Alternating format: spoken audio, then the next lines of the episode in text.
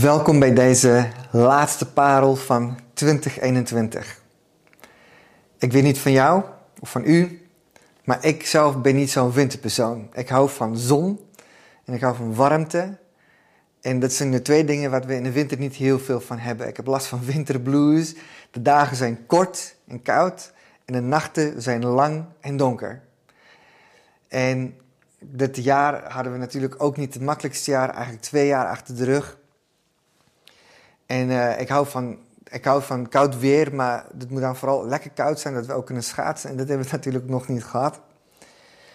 Maar het is ook een moeilijke periode. Zeker richting kerst hadden we zin om weer bij elkaar te zijn. Vorig jaar hadden we de hoop dat het zou zo kunnen zijn. En het lijkt erop alsof het misschien weer niet gaat lukken.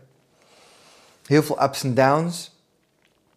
En veel onzekerheid. En ook in de kerk was het een pittige tijd. En ik zou me heel, heel erg goed voor kunnen stellen dat er ook mensen zijn die zeggen: Is God met ons? Hoe moeten we het zien? Vandaar deze prikkelende parelthema ook. Is God met ons? En ik wil samen met jullie teruggaan naar Genesis 1. Eerste woorden in de Bijbel, waar er staat: In het begin schiep God de hemel en de aarde. De aarde was woest en dood.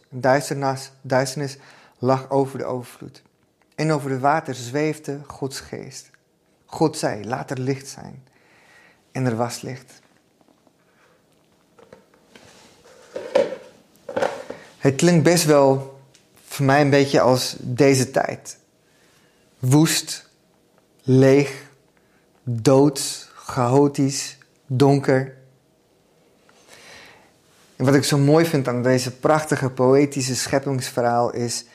God had kunnen kiezen om van buitenaf te spreken en licht te maken. Maar in stede daarvan kiest hij voor, ervoor om in de chaos te komen, in de donkerte, in de leegte. Gods geest zweefde over de wateren, de chaos. En vanuit de donkerte sprak hij en hij schiep. En hij zei, laat er licht zijn. En het laat ons zo mooi aan het begin al Gods karakter zien. Het is niet een God van afstand, maar God van dichtbij. Ik wil met jullie verder gaan in het laatste boek van het Oude Testament. We begonnen bij het eerste boek en het laatste boek van het Oude Testament, Malachi 3, vers 22 zegt de profeet: Houd je aan het onderricht van Mozes, mijn dienaar, aan wie ik op de Horeb wetten en geboden heb gegeven, die gelden voor een heel Israël. Voordat de dag van de Heer aanbreekt, die groot is en onzagwekkend, stuur ik jullie het profeet Elia. En hij zal ervoor zorgen dat uw ouders zich verzoenen met hun kinderen en de kinderen zich verzoenen met hun ouders. Wij zien hier in Israël een volk die leefde met God.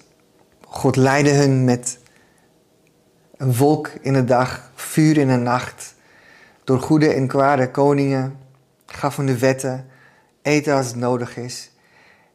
En dan komt het, komt het volk eindelijk uit ballingschap. En dan komen we bij dit stuk. En dan spreekt de God door dit profeet. En dan opeens 400 jaar stilte.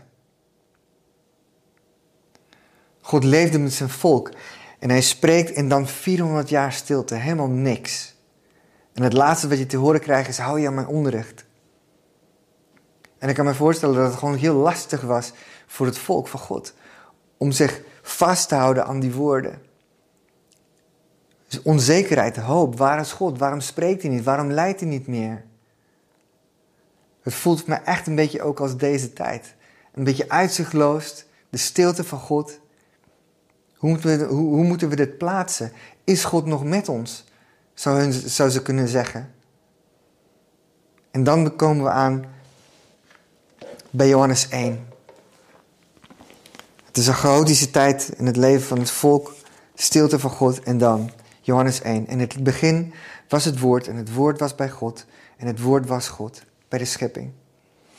Het was, het was in het begin bij God. Alles is door ontstaan. Zonder het woord is niets ontstaan wat bestaat. En het woord was het leven en het leven was het licht voor de mensen. Het licht schijnt in het duisternis en het duisternis heeft het niet naar de macht gekregen.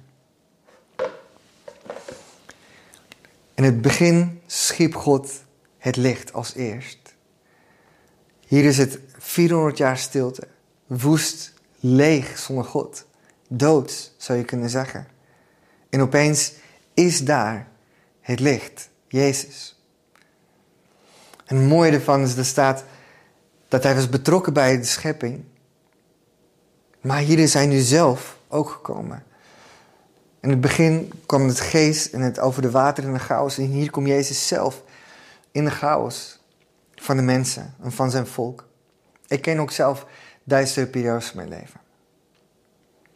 Ik ken periodes van hopeloosheid, uitzichtloosheid. Periodes waar God stil was, voor mijn gevoel.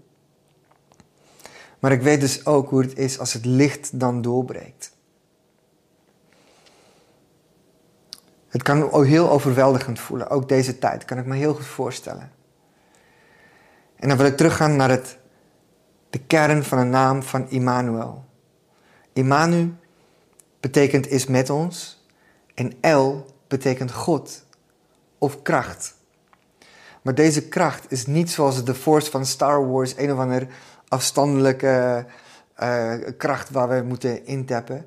Het is de persoonlijke God die net zoals bij de schepping in de chaos is. En net zoals bij de stilte van het Joodse volk in de chaos komt.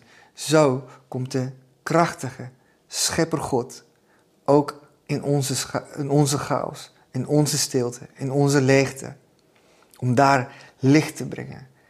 En het is iets wat ik zo graag ook over jouw leven en over mijn leven wil uitspreken. Deze kerst en deze oude nieuw.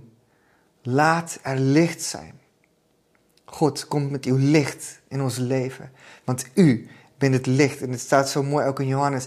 En de duisternis heeft er niet in zijn macht gekregen. Er is niks, geen duisternis, geen chaos in de schepping, geen stilte in de 400 jaar van Israël, die het licht van Jezus kan tegenhouden. Dus laten we deze periode van donker te bijten, van onzekerheid en van hopeloosheid misschien vasthouden aan de hoop en het licht die Jezus is. Wees gezegend. En ik bid het ook over jou uit en over mijn leven. Jezus, u bent het licht. Breng uw licht in het duisternis van mijn leven. In Jezus' naam. Amen.